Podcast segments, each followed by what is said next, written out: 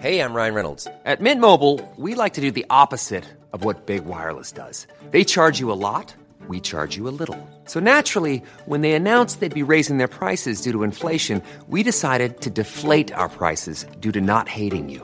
That's right. We're cutting the price of Mint Unlimited from $30 a month to just $15 a month. Give it a try at mintmobile.com slash switch. $45 upfront for three months plus taxes and fees. Promo rate for new customers for limited time. Unlimited more than 40 gigabytes per month. Slows. Full terms at mintmobile.com. Millions of people have lost weight with personalized plans from Noom, like Evan, who can't stand salads and still lost 50 pounds. Salads, generally, for most people, are the easy button, right? For me, that wasn't an option. I never really was a salad guy. That's just not who I am. But Noom worked for me. Get your personalized plan today at Noom.com. Real Noom user compensated to provide their story. In four weeks, the typical Noom user can expect to lose one to two pounds per week. Individual results may vary.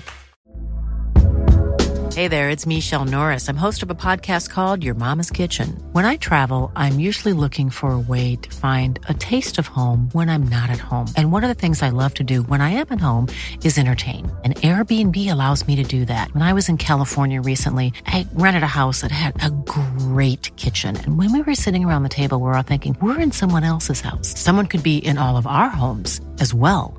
If you have a home, but you're not always at home, you have an Airbnb. Your home might be worth more than you think. Find out how much at airbnb.com/slash host.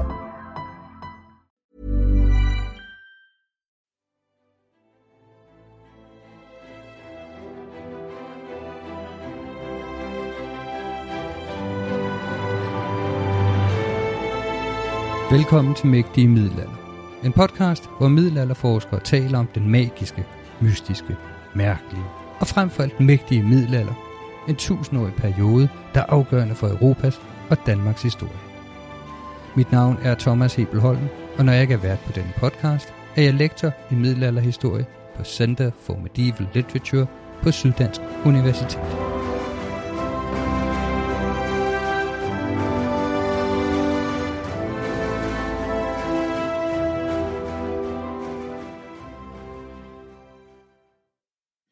Velkommen til Mægtige Middelalder. I dag har jeg Emil Lauke Christensen med mig, og Emil er ekstern lektor på RUK, hvor han underviser historie.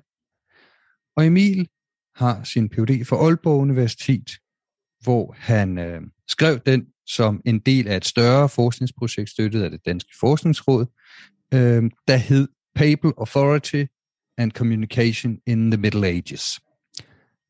Velkommen Emil. Jo, mange tak skal du have, Thomas. Øh, jeg har glædet mig rigtig meget til, øh, til vi skal i gang med det her. Det er godt, det har jeg også. Og det bliver rigtig, rigtig spændende, fordi jeg ved, at du har en umiddelbart ikke særligt spektakulær kilde med, men jeg ved også, der ligger en ret spændende dramatisk historie bagved, som du vil hjælpe os med at få udfoldet her. Så kan du ikke fortælle mig, hvad det er for en kilde, vi skal tale om i dag? Jo, øh, jeg har taget en relativt kort kilde med. Det er formentlig den korteste kilde, som du har haft med i programmet endnu. Og det er en kilde, som er øh, udstedt af Pave Alexander den 4. til grevinde Ingert af Regenstein, fra, det er altså et dokument fra den 17. januar 1257. Øhm, og vi er så heldige faktisk, at det her dokument findes i sin original. Øhm, det er fordi, at Roskilde som Clara Kloster, som øh, Ingert var, øh, gav nogle indtægter til, og som det her dokument også vedrører, at de har et meget velbevaret arkiv. Så det er et af de få virkelig velbevarede arkiver, vi har fra, øh, fra øh, dansk middelalder, fra de her klostre for dansk middelalder. Ja. Øhm, og det er sådan et, et, et paveligt dokument, ikke? Med, øh, det er skrevet på pergament, det er sådan, altså ikke sådan, det er sådan en buttet af fire side størrelse, det er udgivet i, øh, hvad hedder det, øh, diplomataret, altså øh, diplomatarium Danikum, og så oversat her i Danmarks Riges breve. Og jeg tænker, at jeg vil starte med, fordi det er relativt kort, så jeg vil starte med bare lige at læse op, hvad der faktisk står i det her dokument. Og så kan vi tale om, hvorfor det her dokument er så interessant. Godt. Så det, der står her i oversættelsen i Danmarks Rigsbrev, det er, Alexander, biskop, Guds tjeneres tjener, hilser sin elskede datter i Kristus, den velbyrdige fru Ingert i Roskilde Stift, enke efter Konrad, fordom greve af Regenstein med den apostoliske velsignelse. Og så fortsætter paven så her. Da din fromhed fortjener det, viser vi dig gerne vores særlige gunst og noget. I det vi derfor bøjer os for dine fromme bønder, tilstår vi dig i kraft af dette brev, at hvis du indtræder i den hellige Damianus' orden, denne orden kan oppebære indtægt og udbytte, der tilkommer dig, som om du er blevet ved med at leve i verden. Intet menneske må bryde denne bevilling eller en besindig forvågenhed gå imod den, men hvis nogen våger at gøre det, skal han vide, at han derved vil pådrage sig Gud, den almægtige, og hans hellige apostle, Peter og Paulus' vrede. Og så givet i Lateranet den 17. januar i vort pontifikats tredje år. Ja, Ja, og der er jo ikke meget umiddelbart at komme efter, eller hvad? eller hvad, ikke? Øhm, fordi den her tekst, øh, man kan sige, jeg startede med at støde på den, da jeg var i gang med øh, at lave en undersøgelse omkring sjælegaver, konflikter om sjælegaver på den her tidspunkt øh, i øh, Danmarks middelalder. Det var, mens jeg stadig var studerende faktisk. Og da jeg sådan kom forbi den her kilde, så var der noget, jeg sådan lidt ved at sige, at min spider senses blev aktiveret, måske snarere min middelaldersans blev aktiveret, da jeg læste den her kilde. Ikke? Øh, fordi der er noget ved den, nemlig den her lille, der er sådan den her lille sætning her om, du må indtræde, altså hun får lov til, Ingat her, indtræde den hellige Damianus orden, og i denne orden kan oppebære indtægt og udbytte, der tilkommer dig, som om du er blevet ved med at leve i verden. Og det, det der, det synes jeg sådan set meget, hvad i alverden handler det egentlig om, for øhm, at sige det på den måde. Ikke? Fordi det at gå i kloster er jo øh, altså måske noget af det væsentligste, det største, som et middelaldermenneske egentlig kan. Det store spørgsmål i middelalderen, det handler om sjælenes frelse. Øh, og mening med livet i en eller anden, for, øh, en eller anden grad. Ikke? Hvordan når vi den her frelse, øh, som vi skal opnå gennem det her, øh, vores liv på jord. Ikke? Øhm, og der, altså glem alt det her med valgkongedømme og øh, arvekongedømme og sådan noget. Det her, det er middelalderens store spørgsmål. Ikke? Og det at gå i kloster, det er jo så der, hvor man virkelig kan som frelse sin sjæl. Fordi at klostrene, det er der, hvor at, skal vi sige, man kæmper mod djævlen. De er sådan nogle lystårn i den her mørke, mørke verden, der er, og så i klostrene, der kæmper man mod djævlen og sikrer ligesom hele både sin egen, men også samfundets overlevelse i den her mørke verden, der er omgivet af djævle og alt muligt, som vil lede mennesker i fordærv. Ikke? Jo, og det er jo det her med munke, der jo netop siger, at de, de kæmper for Kristus, ikke? men det er jo med, med åndens våben, ikke? altså de bruger udtrykket militare, ja. det er jo sådan næsten sådan en slags åndens Jedi Knights nogle gange. Ikke? altså faktisk kan man jo godt sige, altså, jeg, altså netop som du siger, de betragter sig selv som en slags kristi krigere, og jeg mener faktisk, der er noget relevans, eller der er noget, der er noget vundet ved faktisk at lave den øh, sammenligning, fordi at, at det er også en længere diskussion, Altså, hvordan har det egentlig været at leve i de her klostre? Men hvis vi skal tro middelalderens egen øh, erfaring, middelalderens, middelalderens egen billede af, hvad det er at leve i et kloster, ikke? så er det at leve i et kloster virkelig, virkelig hårdt. Altså, så man kan godt sammenligne det med soldater, der ligger ude i, i felten, og det er koldt og vådt og så videre. Ikke? Og de her, men de her munke, de her både munke og nonner, de er engageret i at bede hele tiden. De står op midt om natten for at bede. De øh, synger i kirken hele tiden. De har stillhed i klosteret, og de må ikke spise kød, og de skal faste på visse tidspunkter osv. osv. Ikke? Så det at gå i kloster er på den måde sådan en slags, skal vi kalde en form for ekstrem sport i virkeligheden, eller en form for at gå i uh, join uh, Navy SEALs eller jægerkorpset eller sådan et eller andet. Ikke? Altså det er i hvert fald principielt set virkelig hårdt at gå i kloster. Og så er det jo så, at den her kilde fortæller os, at Ingert vil gerne gå i kloster, hun er Ingert Regenstein, men hun får altså lov til at indtræde den her orden, og så oppebære indtægt og udbytte, der tilkommer dig, som om du er blevet ved med at leve i verden. Ja, og ja. det er her, hvor jeg tror, vi skal lige have nogle andre facts på banen, ikke? Ja. fordi jeg tror, øh, ikke jeg vil lyve ved at sige, at Ingerd Regenstein er nok ikke den mest kendte person fra dansk middelalder. Så hvem er hun? Jo, øh, Ingerd her, hun er øh, på mange måder en interessant person, øh, som altså hun er en del af, af hvideslægten. Mm. Hendes far er Jakob Sunesen af Møen, øh, som så han er en af Sunesønnerne, øh, som vi kan føre tilbage til der Sune Ebbesen, så tilbage til Ebbe og så tilbage til Skjalmvide. Ikke? Så hun må jo så være far, farfar, øh, oldefar, øh, tip-oldefar. Altså Skjalmvide er hendes tip-oldefar. Ja.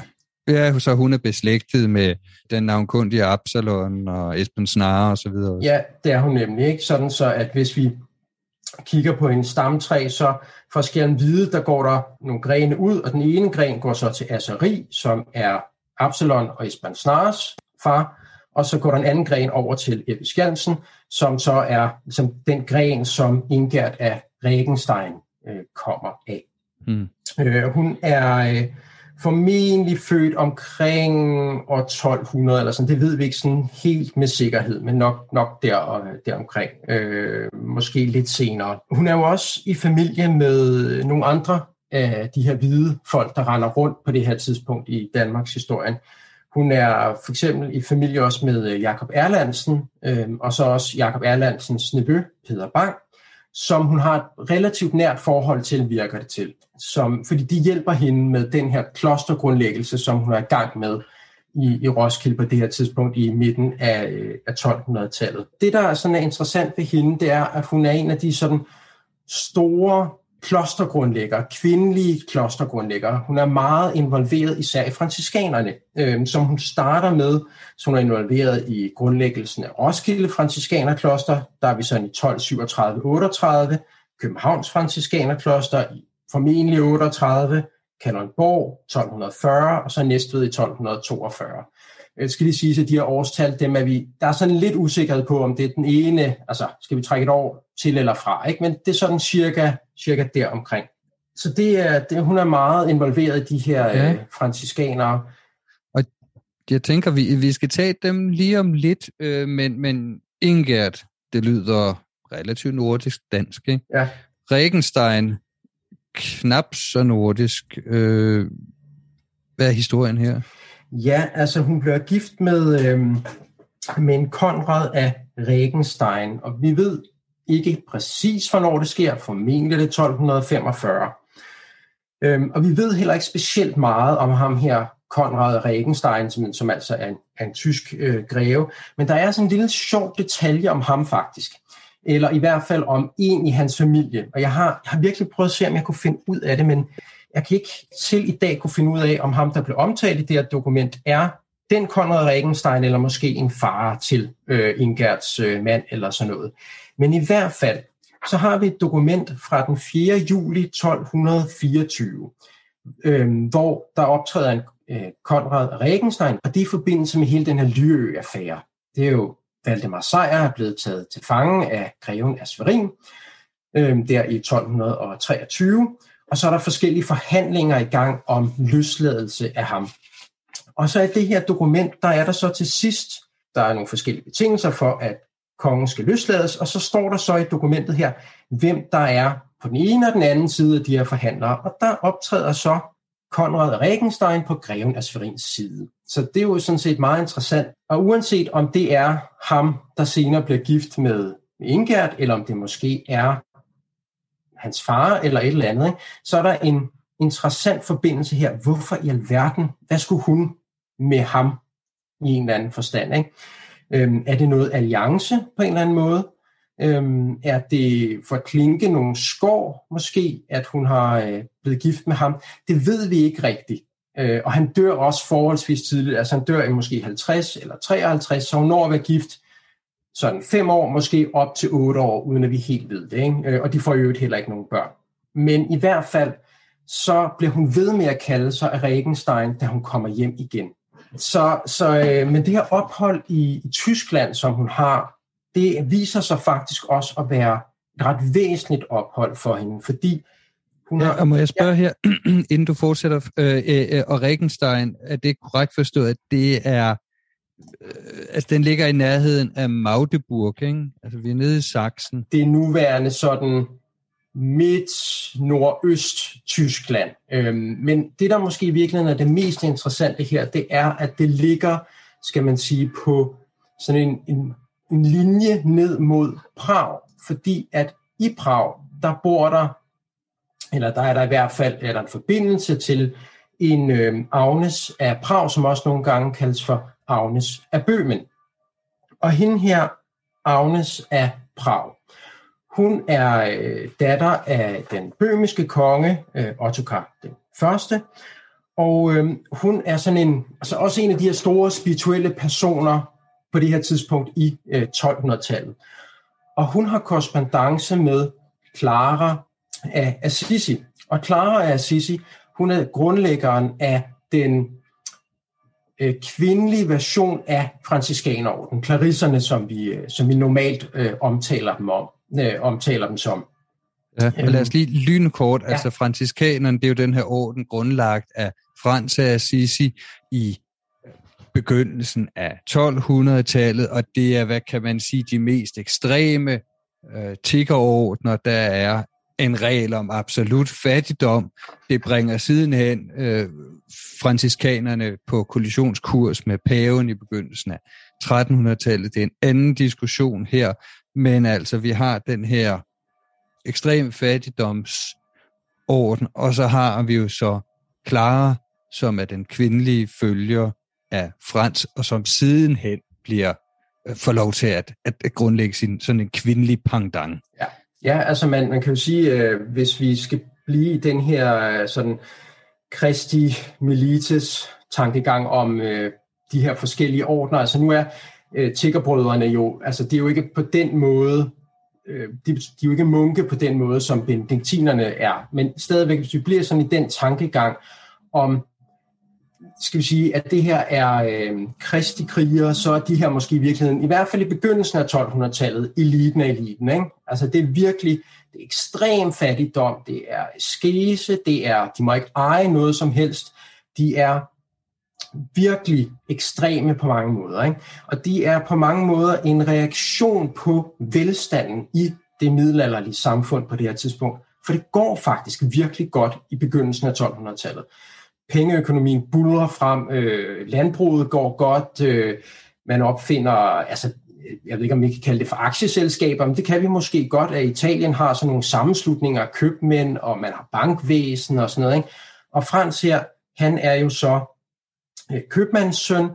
Øh, han lever det gode liv til at starte med. Ikke? Han skal ud og øh, han skal have noget vin, han skal have nogle kvinder. Altså, altså han er sådan en, kan vi kalde det sådan en øh, playboy-type i virkeligheden. Så mange af de her unge købmandssønner er sådan i starten af 1200-tallet. Men så af forskellige omveje, så får han så en vision fra Gud, en vision fra øh, Kristus om, at han skal ud og genopbygge kirken det tager han så først sådan meget bogstaveligt, som om, at han skulle ud sådan rent fysisk og genopbygge ruinerede kirker, altså ruiner af kirker, der ligger rundt omkring. Og øh, det går han i gang med, og sådan efterhånden så beslutter han sig for, at det her det skal være noget mere end det. Jeg skal ud og prædike, jeg skal ud og have flere følgere og sådan noget. Ikke? Og så legenden fortæller jo, at han får 11 disciple, og så går de så til Rom til pave Innocens, og det lugter jo så meget af de 12 apostle og så videre, som vi kan stole på det her øh, antal, det er måske nok så meget sagt. Men legenden fortæller så også, at da pave Innocens den 3., den 16. middelalderpave overhovedet, øh, i min øh, øh, mening i hvert fald, at da han modtager dem, så er han jo skeptisk, men øh, han har så en drøm, Innocens den 3., om, at franciskanerne, altså der er sådan en drøm om, hvor kirken er ved at styre sammen, og så kommer Frans og redder kirken. Så de skal simpelthen redde kirken, ikke? og så bliver orden godkendt. Er det simpelthen en eksplosiv, fuldstændig eksplosiv vækst, der er øh, i Europa, ikke? og som fortæller noget om middelalderens skal vi sige, spændingen i det middelalderlige samfund mellem på den ene side, at man har, det går godt, man har den her materielle velstand her i begyndelsen af 1200-tallet, og så på den anden side den her idé om fattigdom ydmyghed, som ligger også som meget grundlæggende i kristendommen. Ikke? Og så Frans, han kan ligesom øh, så han taler til det her med fattigdommen, og han får rigtig mange følgere og rigtig mange, der gerne vil støtte den her ordning. Og den kommer jo til Danmark allerede i begyndelsen af, 30'erne, ikke? I, begyndelsen af 1230'erne. Og Clara, hun er så, hører så Frans prædike, og hun vil så også gerne, hun er så, øh, hun er så adelig, det er fransk ikke, men Clara er adelig, og hun hører ham prædike, og så vil hun også følge ham. Øh, men det kan jo ikke lade sig gøre for kvinder på det her tidspunkt at ligesom gå omkring og prædike og være på landevejene på samme måde som de her øh, mandlige brødre. Det kan simpelthen ikke lade sig gøre. Så de, hun bliver først, Frans sætter hende først i et benediktinerkloster, og så senere så får han så bygget sådan en lille indelukke til dem ved kirken i San Damiano, og det er jo så også derfor, at den her Clarisserne også bliver kaldt for Damianiorden, fordi det er der, det første kloster bliver bygget i forbindelse med den her orden. Og gennem, altså allerede fra start af, så kæmper både franciskanerne og Clarisserne med det her fattigdomsideal. Ikke?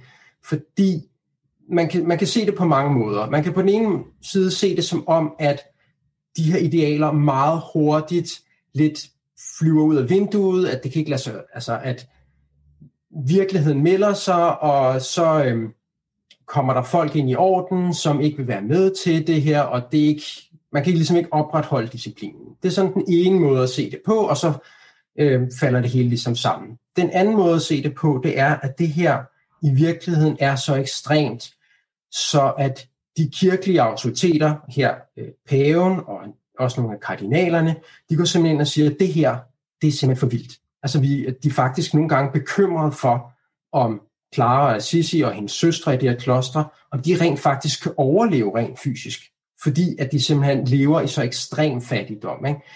Man prøver at moderere, fordi de er jo virkelig ekstremister i det her samfund. Ikke? Man kan godt sammenligne det lidt med sådan en sekt eller en kult, der på en eller anden måde bare, hvor tingene, hvor de her mennesker, der er i den, lever nogle ekstremt problematiske, farlige liv. Ikke?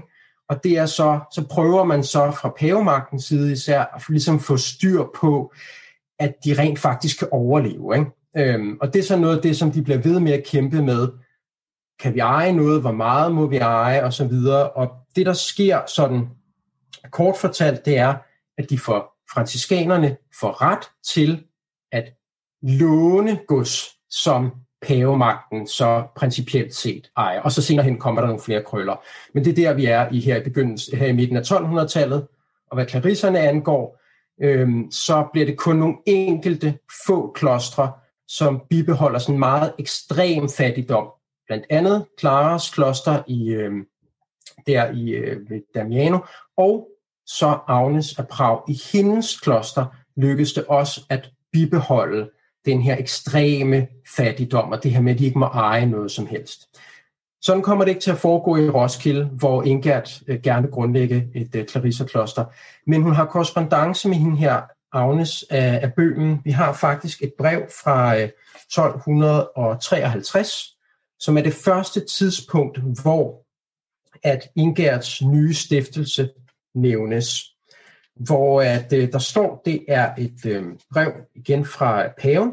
Det er så Innocens den 4. på det her tidspunkt, som skriver til ærkebispen af Lund og biskoppen af Roskilde, at blandt andet den velbyrdige kvinde, Agnes, søster til vores kære søn i Kristus, Venneslavsbøbens høje konge, osv., som beder, har, på, har ligesom gået forbøn for Ingat om, at paven skal skrive til de her to høje gejstlige om, at de skal beskytte Ingert, øh, hvad hedder det, fordi at øh, øh, hun gerne, hun har nogle planer her.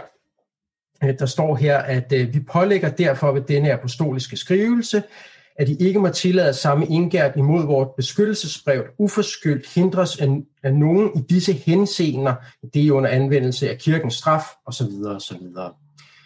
Øhm, så det, der formentlig er sket, det er, at Ingert hun har været i Tyskland, og der har hun kommet i kontakt med Agnes af Prag, og da Konrad af Regenstein så dør, jamen så vender Ingert hjem til Danmark, blandt andet med den idé, at hun skal grundlægge et Clarissa-kloster i Roskilde. Det kaldes så på det her tidspunkt ikke øh, Clarisseorden, fordi det sker først, da Clara dør. Hun dør i 1253, hun bliver kanoniseret i 1255, og først der kan man sådan tale om Sankt, altså et Sankt Clara-kloster og en Clarisseorden. Ikke? Det her, det er jo så baggrund, hvis vi opsummerer. Altså, vi har hende her Ingert, hvide slægt, Etling, øh, gift med en tysk greve, og øh, hun må have opholdt sig i Tyskland, så vidt vi kan forstå, øh, i nogle år i hvert fald. Hun har kommet i kontakt med øh, nogle af de her andre adelige Centraleuropa, der er opfyldt af den hellige ånd, det hellige budskab, og er altså også parat til at øh, understøtte franciskaner og klarisser. Og nu er hun i Danmark, og så har vi det her dokument, og det er her, hvor vi nu tror jeg, vi skal vende os igen til den sætning, der fangede din interesse i ja. sin tid.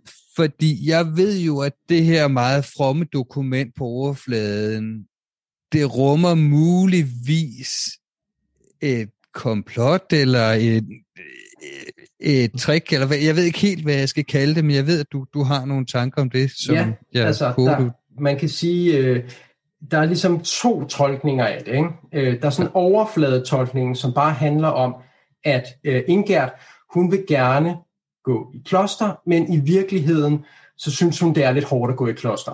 Så hun vil gerne have lov til, så, så at sige formelt at gå i kloster, men i virkeligheden ikke rigtig gå i kloster, for det er alt for hårdt. Ikke? Men ved at gå i kloster, så kan man få nogle forskellige sådan spirituelle fordele, og det kan alt sammen være meget godt. Det er sådan den overfladiske læsning af det her dokument, og man kunne godt stoppe analysen her. Men det er jo sådan, at øhm, grunden til, at jeg faldt over det her dokument, det var, at jeg var i gang med, jeg havde læst, øh, jeg læste om de her forskellige konflikter, der kunne være om sjælegaver, og op til det her dokument, der øh, er der nogle indikationer på, og også efterfølgende, at hun er i konflikt med hendes broderbørn. Øh, hun har nemlig ikke selv nogen børn, Ingerda Regenstein her, men øh, hun er i konflikt med hendes broderbørn om de donationer, som hun er i gang med at give. Ikke kun til... Ja, hvad siger du, Thomas? Ved vi, hvem brugeren er? Øh, brugeren hedder Jens. Øh, vi ved ikke meget mere om ham end det, desværre hun er i konflikt med broderbørnene, og der er i hvert fald, altså de to broderbørn er ikke meget prominente, altså de er selvfølgelig en del af hvideslægten, så på den måde er de prominente, det er Jens og Cecilie, men Cecilie er gift med en, der hedder Anders, som er øh, mundskænk, bliver mundskænk til øh, kong Christoffer. Så han er i hvert fald altså blandt de, øh, altså de helt store, ikke? fordi øh, det er jo ikke bare, altså det at være mundsking for kongen er selvfølgelig et meget, meget betroet erhverv. Ikke? Men øh, hun er i, øh, kommer i konflikt med dem. Og hvis man sådan kigger lidt nærmere på, hvad det er, der sker i perioden her lige op til det her dokument, så har vi sådan en hel række af forskellige pavelige dokumenter, der kommer til, øh, til Roskilde, som giver forskellige privilegier, både til Ingert, men også til det her St. Clara kloster, som hun er ved at, ved at oprette. Der er blandt andet et dokument, som øh, giver øh, St. Clara søsterne, der står her, det er et dokument fra den 13. januar 1257, så altså samme år. Og der står her, at de her søstre, der nu har givet afkald på denne verdens forfængelighed, betydet til Eders kloster og samme steds klosterløftet, øh, har ret til at tage arv eller øh, ved anden gyldig adkomst, hvis de var blevet ved med at leve i denne verden, bla bla bla. Det var lige en, en øh, lidt øh, kort version af det, men de får simpelthen også ret til at tage noget arv. Øhm, og der er noget, der tyder på, at det her er en spidsfindig juridisk konstruktion i øh, både med det her brev øh, til selve klosteret, men måske navnlig til Ingert af Regenstein, fordi det er på det her tidspunkt sådan i Danmark, at man har nogle donationsbestemmelser, der handler om, hvor mange børn man har. Altså, man har øh, ens jordejendom, sådan alt den jord, man ejer, den er, øh, den er skal vi så at sige, det man har. Det, man har ret til at give væk, det er bestemt af, hvor mange børn man har. Så bare for lige at tage et eksempel, et relativt nemt eksempel. Hvis man er en mand, der har tre sønner, og det er så fordi, der er forskel på, hvor meget sønner og døtre tager, så er det bare lige for at gøre det lidt nemt for os selv, så skal man, skal manden indsætte sig selv som arving sammen med sine sønner. Så hvis man har tre sønner, så skal man dele sin jord i fire hovedlodder. En til hver søn, og så en til sig selv. Ens hovedlod, der må man så donere halvdelen af den til god velgørende formål. Med mindre man går i kloster, og man i øvrigt er ved godt helbred, så må man donere hele ens hovedlod til et kloster. Og øhm, Ingert, hun har ikke nogen børn. Det skriver kong Kristoffer selv på et tidspunkt, fordi kongen faktisk går ind og støtter Ingert i hendes øh, stiftelse. Så, øh, så Ingerts hovedlod, det er alt, hvad hun ejer. Men øh, hun må så kun donere halvdelen af den til St. Clara kloster, med mindre hun går i kloster selv. Gør hun det, så må hun jo faktisk donere det hele. Og det er det, som at jeg synes, vi kan implicit læse i den her kilde, at det simpelthen handler mere om, at hun vil gerne have råderet over sit gods til at donere det, som hun vil, snarere end det handler om, at hun faktisk reelt ønsker at gå i kloster. Og det understøttes sådan set også af hendes testamente, som kommer øh, senere samme år, hvor hun siger, at hun gerne vil have sin gravplads ikke i St. Clara kloster, men i Roskilde Franciskanerkloster. Ikke? Altså, så det viser sådan, at hun i virkeligheden ikke er knyttet så meget til det her kloster. Altså selvfølgelig har hun haft en interesse i det osv., men på mange måder er hun åbenbart mere knyttet til franciskanerklosteret, altså øh, her hvor brødrene har deres gang. Men som hun jo åbenlyst ikke selv kan tilslutte sig jo. Ja. Øh, så må hun jo nøjes med, med Clarissa, når man så må sige. Ja, ikke? præcis. Altså, simpelthen, det er jo sådan en specifik juridisk konstruktion, og hun har formentlig haft, vi kan se i det her dokument jo, at øh, hun har skrevet til paven, og så har paven svaret tilbage. Ikke? Så det er, det er helt sikkert ikke paven, der har siddet og haft sådan en idé om, at vi kan lave den her specifikke juridiske konstruktion. Men vi ved, at Ingert har rigtig gode kontakter både til Jakob Erlandsen, altså ærkebispen af Lund, og så til biskop øh, Peter Bang, som er øh, øh, biskop af Roskilde. Og biskop Peder Bang er også hendes øh, værge, fordi det skulle kvinder have på det her tidspunkt, en værge, der sådan kunne agere i retslige henseender øh, for sig. Øh, og han er jo også executor på hendes testamente. Så, øh, så det er formentlig, min tese er, at de har været med inden over, og så har man tænkt, okay, hvordan kan vi finde en måde, hvorpå hun kan så at sige, administrere det her gods og donere det, som hun vil.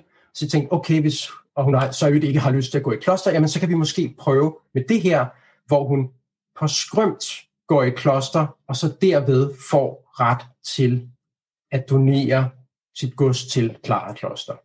Ja, og det er her, hvor jeg sådan bliver både interesseret og forvirret, fordi hvorfor er det, at hun er ude på at snyde broderbørnene, mm. eller i hvert fald øh, sikre sig sit fulde hovedlod.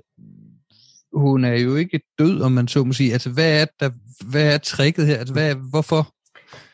Altså, man, man kan sige, at øhm, hvis vi, der, der er både det, sådan det rent praktiske.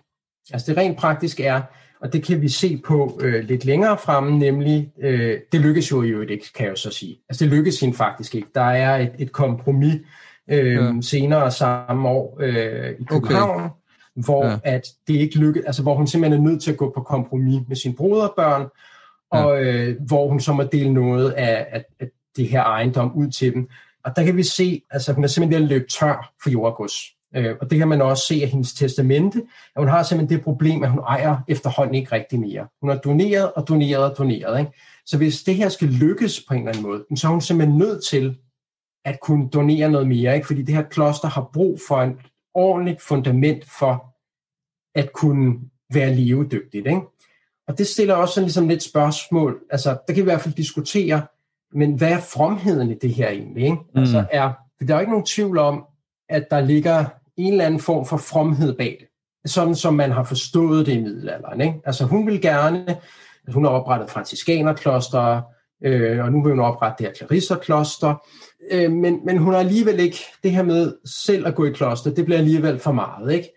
Men hun vil gerne ligesom efterlade sig, som kom af med alt sit jordgods. Så på den måde er det sådan meget i franciskanernes og Clarissernes ja. ånd, ikke? Øh, men samtidig, så giver hun åbenbart ikke ret meget for de her broderbørn, vel? Altså den der familiefølelse, det er åbenbart ikke, det er ikke virkelig vigtigt for hende.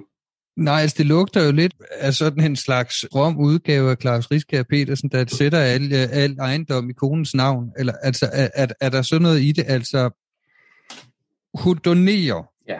ret meget, og er efterhånden ved at have høvlet sin egen jordejendom i bund. Og for at redde de klostre og så videre, hun har doneret til, og så at sige selv have en nogenlunde levefod, eller hvad man nu skal håbe på, så, så laver hun det, det her med at træde ind i orden og alligevel ikke være inde. Er, er det sådan, det skal forstås? Ja, ja, det er det i virkeligheden. Altså det er det, det på den måde meget pragmatisk, ikke? Øh, at for at træde, når hun træder ind i orden, jamen så kan hun så bibeholde, så med, med det her øh, privilegie, så kan hun så bibeholde en vis levestandard, som hun jo sådan helt tydeligvis har været vant til, og som hun åbenbart ikke har været villig til at give afkald på. Øh, men, Nej, at, ja. de skulle jo heller ikke, det, du sagde jo, at Clarissa heller ikke, øh, altså det var ikke, de fik ikke lov til at leve efter den helt hårde regel Nej. i Danmark. Det, det gjorde de ikke, men, øh, men derfor var det stadigvæk, øh, selvom, skal vi sige, det var ikke den der fuldstændig, øh, vi må ikke eje noget, altså fordi hun, hun donerer jo sådan set også til dem, ikke? og det er jo virkelig på nogle måder mod Clarissa-ordens skal vi sige, grundprincip. Ikke? Øhm, så jeg tror ikke, at man på den måde har lidt nød i de her Clarissa-klostre i Danmark på den måde, men de har helt sikkert levet under nogle forhold, der ikke har været, skal vi sige, særlig behagelige. Altså, der, der har været faste, når der skulle være faste. Det, det må vi regne med. Der har været stillhed, formentlig været ret meget stillhed. Ikke? De har sovet på nogle ikke specielt rare senge og så videre. Ikke? Det er ikke lidt nød, men de har på den anden side også frivilligt givet sig ind til øh, sådan en eller anden form for øh, virkelig hård, hårdt levnet, ikke? Jo, og, og jeg tror da også, det der er værd selvfølgelig at nævne her, at det er jo en velgørenhedsorganisation, så når der er penge i kloster, så skal noget jo, for at sige det på meget moderne, kedeligt administratorsprog, noget skal sættes af til drift, men, men hovedformålet er vel, så at sige, at agere en slags, ikke velfærdsstat, men et eller andet socialt sikkerhedsnet for dem, der kommer på spanden. Ikke? Øh, og det er vel så også en afvejning, i hvert fald i, i den perfekte verden, noget til, til drift, ikke? Ja. Og, og noget til den velgørende organisation, man jo har svoret sig til. Ikke? Ja, ja, det kan man sige. Altså man kan sige, Clarisserne er måske ikke sådan den, den organisation, der er mest aktiv i, skal vi sige, okay. at, at være velgørende i den forstand, at øh, det er en orden, der meget, på mange måder lukker sig om, om sig selv i en eller anden grad. Ja. Ikke? Fordi de her øh, kvinderne skal, meget, skal være meget lukket, den her orden. Ikke? Men, men det er klart, der er noget af det. Ikke? Altså, der er noget med, med velgørenhed, og, og så er det hele taget også, altså fordi jeg tror, jeg tror, det en ting er selvfølgelig, at man skal give til de fattige, man skal øh, bespise de fattige osv., men det grundlæggende her er i virkeligheden bønden til Gud. Mm. Det, den, den tror jeg simpelthen ikke, vi kan komme udenom. At det er bare fuldstændig fundamentalt i det her samfund. Den her idé om, at vi at alting går gennem bønden til Gud. Altså det er det der, det virkelige, øh, altså alt den her verden er en eller anden forstand ligegyldig. Det vigtige, det er forholdet til Gud, øhm, og forsøge at leve det her på en eller anden måde perfekte kristne liv. Det er i hvert fald sådan, de her klostre på mange måder er forsøget på. Og i det, der ligger selvfølgelig også godgørenhed over for dem, der har der mangler i samfundet, for de fattige, bespisning af de fattige osv. Ikke? Så, så det, det er klart også, også en del af det. Ikke? Og så ligger der også, og det, det, er sådan lidt, det er lidt mere ude på øh, det spekulative. Ikke? Øh, men hvis vi nu tager fat i de to herrer, som formentlig, som vi ved har hjulpet Ingert, nemlig Jakob Erlandsen og biskop Peter Bang, så ved vi, at de har haft, øh, hvad hedder det, at de, altså de kommer i konflikt med, med kongemagten på, øh, på det her tidspunkt. Det er i 1259, der bryder det for alvor ud. Vi er sådan i opstartsfasen, og, og der er mange forskellige ting. Altså den her, det er en meget kompliceret konflikt, så jeg tænker ikke, at vi skal gå i detaljer med den. Men noget af det, der blandt andet, som Jacob Erlandsen er kendt for, det er, at han vil gerne reformere øh, noget skånsk lovgivning for at få den sådan bragt mere i orden med kanonisk ret. Altså, det kan vi tale meget længe om, om hvordan og hvorledes det forløber, men det korte og det lange er, at kanonisk ret har, øh, det er øh, på baggrund af Augustin, har en stipulation om, at sige, det danske system er hovedlodsystemet, halvdelen af hovedlodden, men i kanonisk ret, der ligger det implicit, at det hele hovedlodden, man må donere. Øhm, så jeg, det er ikke fordi, jeg tror, at de her to herrer nødvendigvis har synes, at altså, Jakob Erlandsen og øh, Peter Bang, at de sådan, på den måde har ville reformere dansk lovgivning øh, til at inkludere den kanonisk retlige testamentlige dispositioner, men de er dog nok alligevel sådan skille lidt til at tænke, det her på nogen måde er faktisk retfærdigt. Altså det er retfærdigt at give hele ens hovedlod til godgørende formål. Ja, det er jo det i hvert fald en del af det, som tidligere tidligere historikere kaldt kirkekamp. I stigende grad, i takt med, at de kommer i konflikt med Kristoffer og hans, af hans øh, øh, søn og sønnesøn, ja, jo hårdere skruer de jo faktisk op øh, for de der argumenter om, at måske skal der faktisk være en separat lov for kirken i mm. Danmark. Ja. Øh, men det er jo så spændende, at vi er her i, i optakten.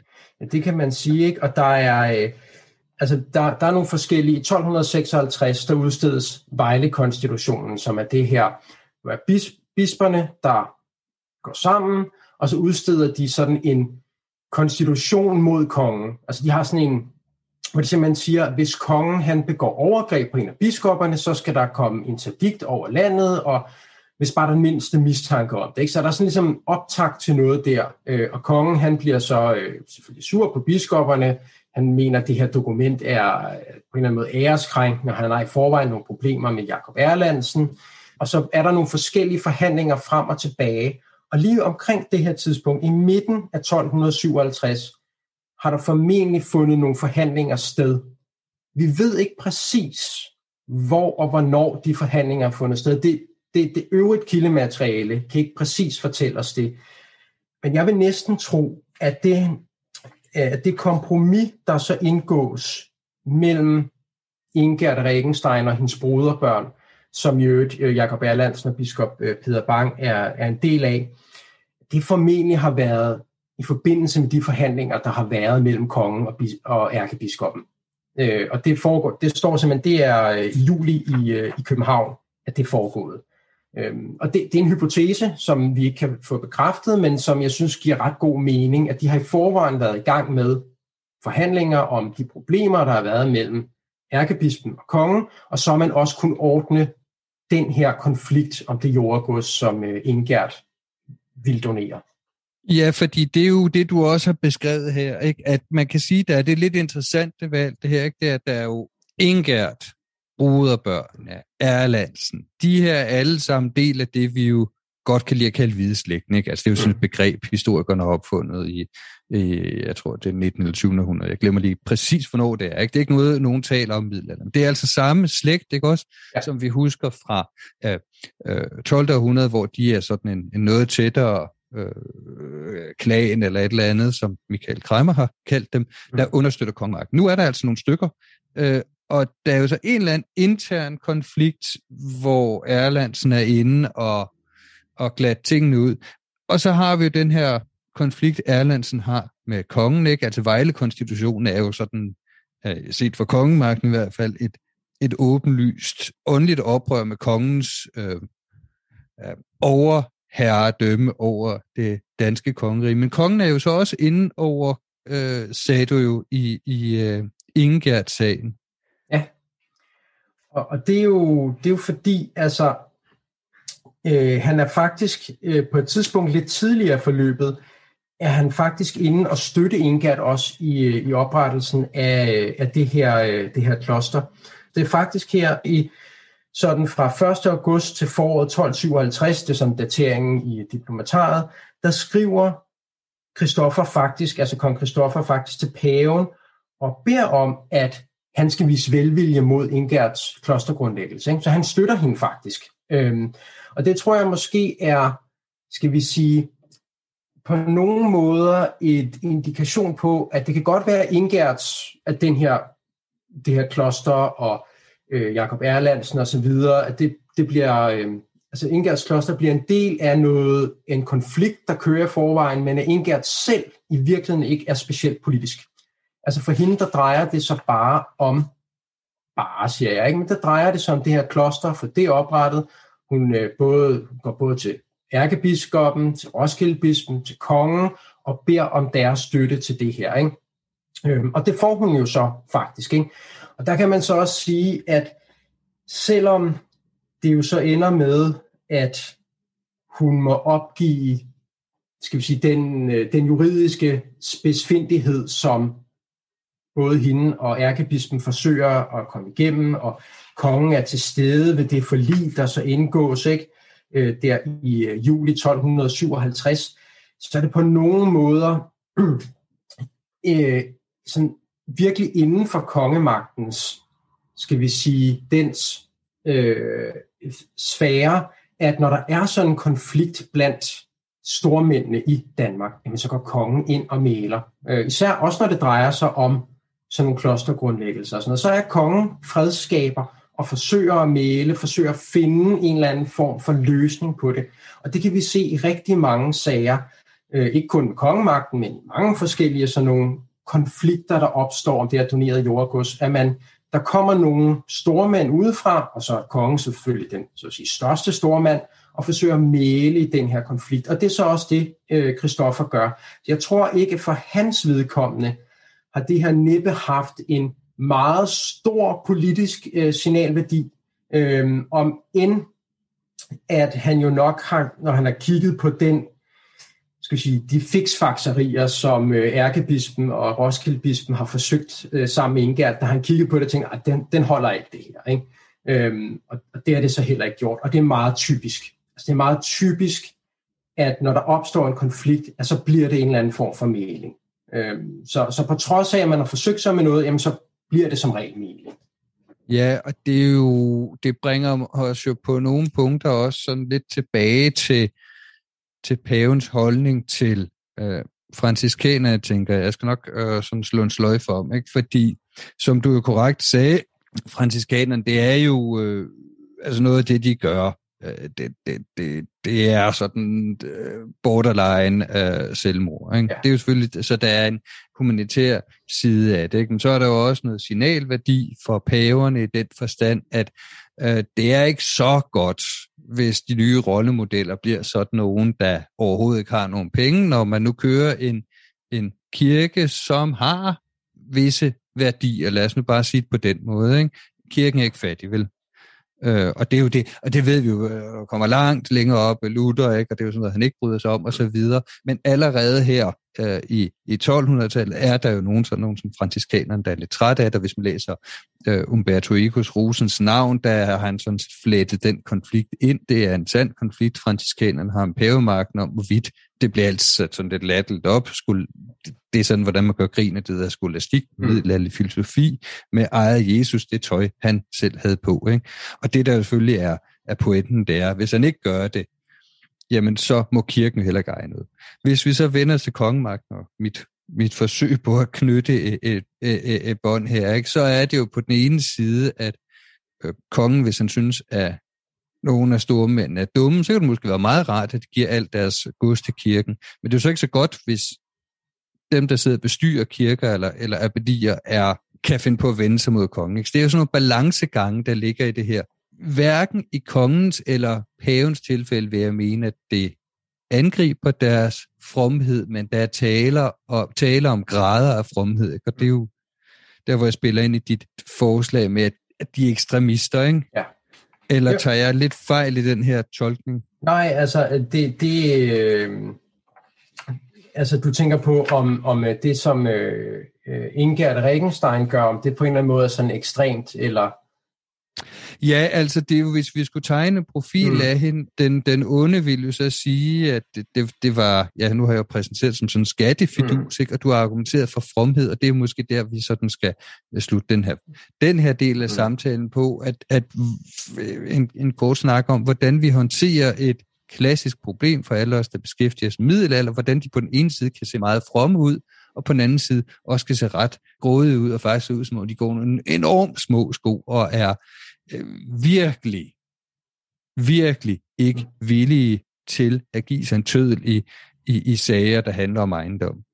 Ja, det er, det er sådan en, simpelthen en klassisk middelalder. Hvad er, øh, hvad er ligesom relationen mellem ejendom og fromhed? Ikke? Og, og, ja. hvordan, øh, og det, det er jo virkelig grunden til, at vi også sidder og kæmper med det. Det er jo fordi, at man også kæmpede med det i middelalderen. Fordi ja. de har faktisk ikke selv et perfekt svar på det.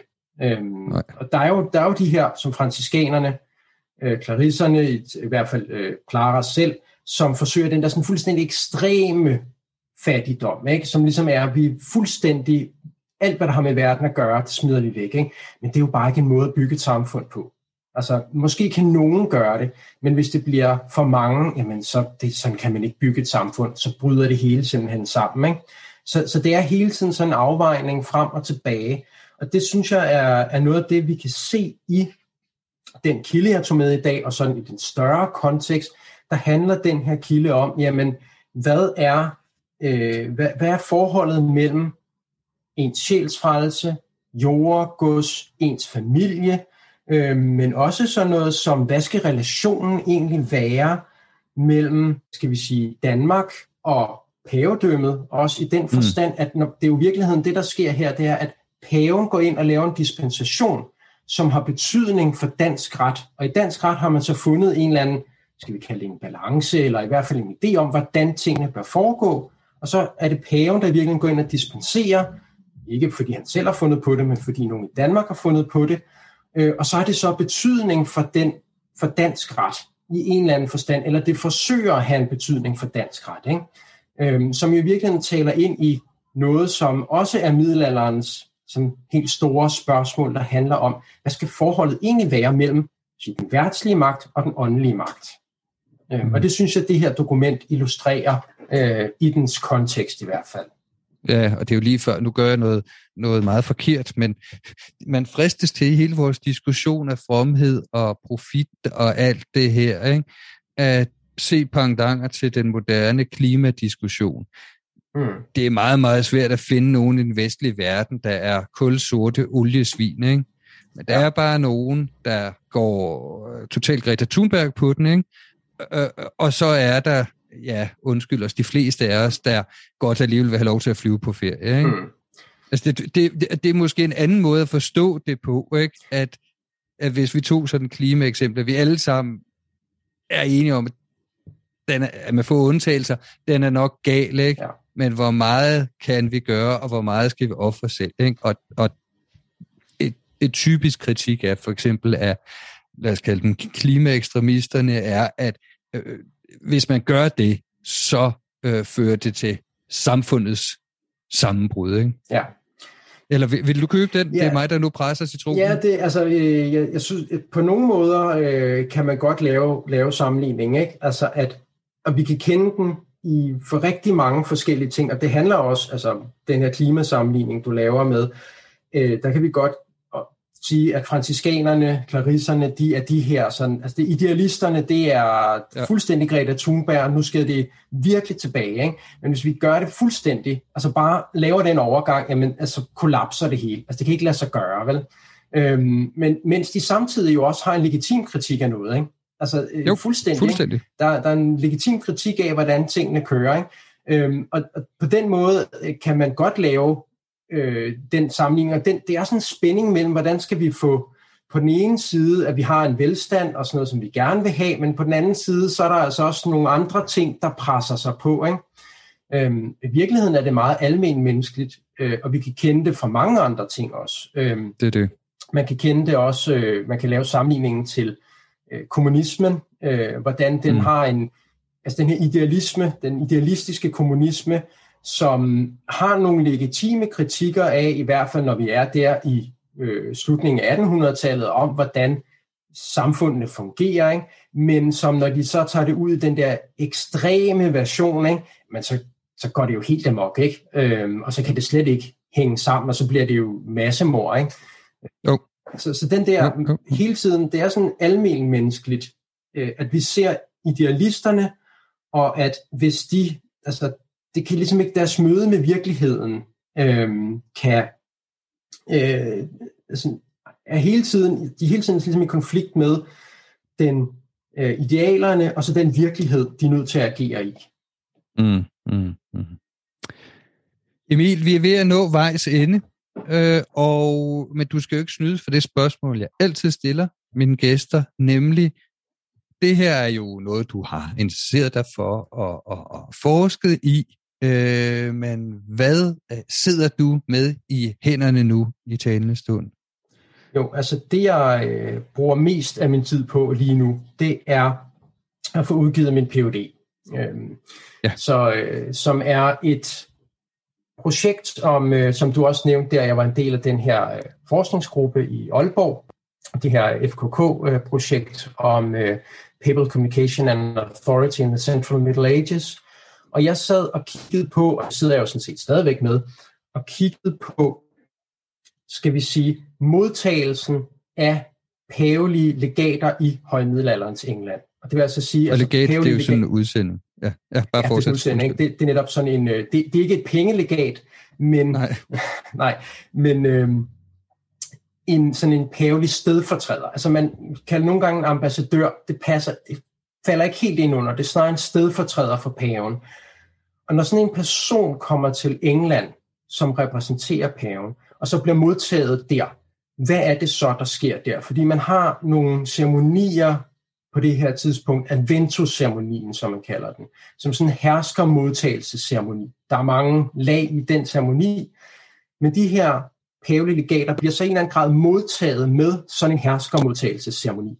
Og hvad betyder det så for relationen mellem pavedømmet og England? Og det jeg så specifikt har kigget på, det er sådan nogle kommentatorer, det vil sige krønikere, krønikører, der har siddet og kommenteret på, men hvad er det, der er foregået her? Hvilken betydning har det her været? Har det været kongemagten, der har været den største spiller? Har det været pavemagten, der har været den største spiller? Og så er der jo sådan den lille krølle på halen, at øh, England jo bliver et paveligt len i 1213. Og øh, det er der i hvert fald nogle af de engelske kronikører, der er fuldstændig balstyriske over. Ikke? Og har, det har så også betydning for, hvordan de beskriver de her modtagelsesceremonier. Øh, øhm, så det er sådan det, jeg kigger øh, mest på øh, lige her øh, for tiden. Ja, det lyder da spændende.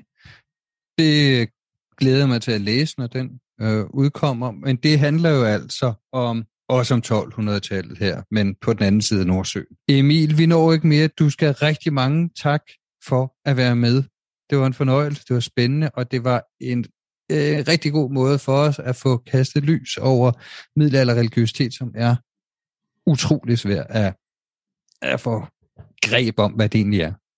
Ja, jamen øh, det var en fornøjelse, Thomas. Øh, mange tak, fordi jeg måtte være, være med.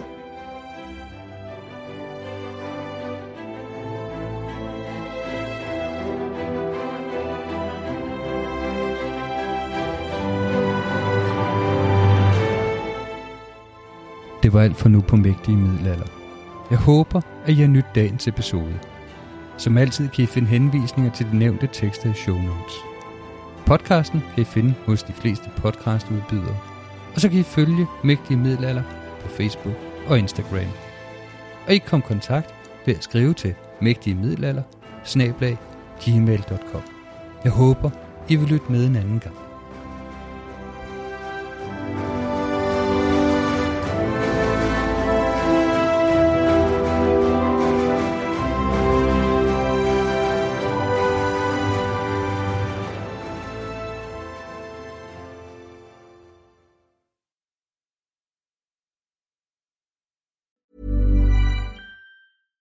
Hey, it's Paige DeSorbo from Giggly Squad. High quality fashion without the price tag. Say hello to Quince.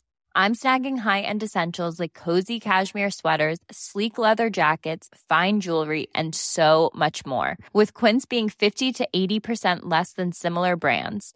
And they partner with factories that prioritize safe, ethical, and responsible manufacturing. I love that. Luxury quality within reach. Go to quince.com slash style to get free shipping and 365 day returns on your next order. quince.com slash style. When you make decisions for your company, you look for the no-brainers. And if you have a lot of mailing to do, stamps.com is the ultimate no-brainer. It streamlines your processes to make your business more efficient, which makes you less busy. Mail checks, invoices, legal documents, and everything you need to keep your business running with stamps.com. Seamlessly connect with every major marketplace and shopping cart. Schedule package pickups and see your cheapest and fastest shipping options from different carriers. With rates up to 89% off USPS and UPS rates. And with the Stamps.com mobile app, you can take care of mailing and shipping wherever you are. Make the same no-brainer decision as over 1 million other businesses with Stamps.com. Sign up with code PROGRAM for a four-week trial, plus free postage and a free digital scale. No long-term commitments or contracts. That's Stamps.com. Code PROGRAM.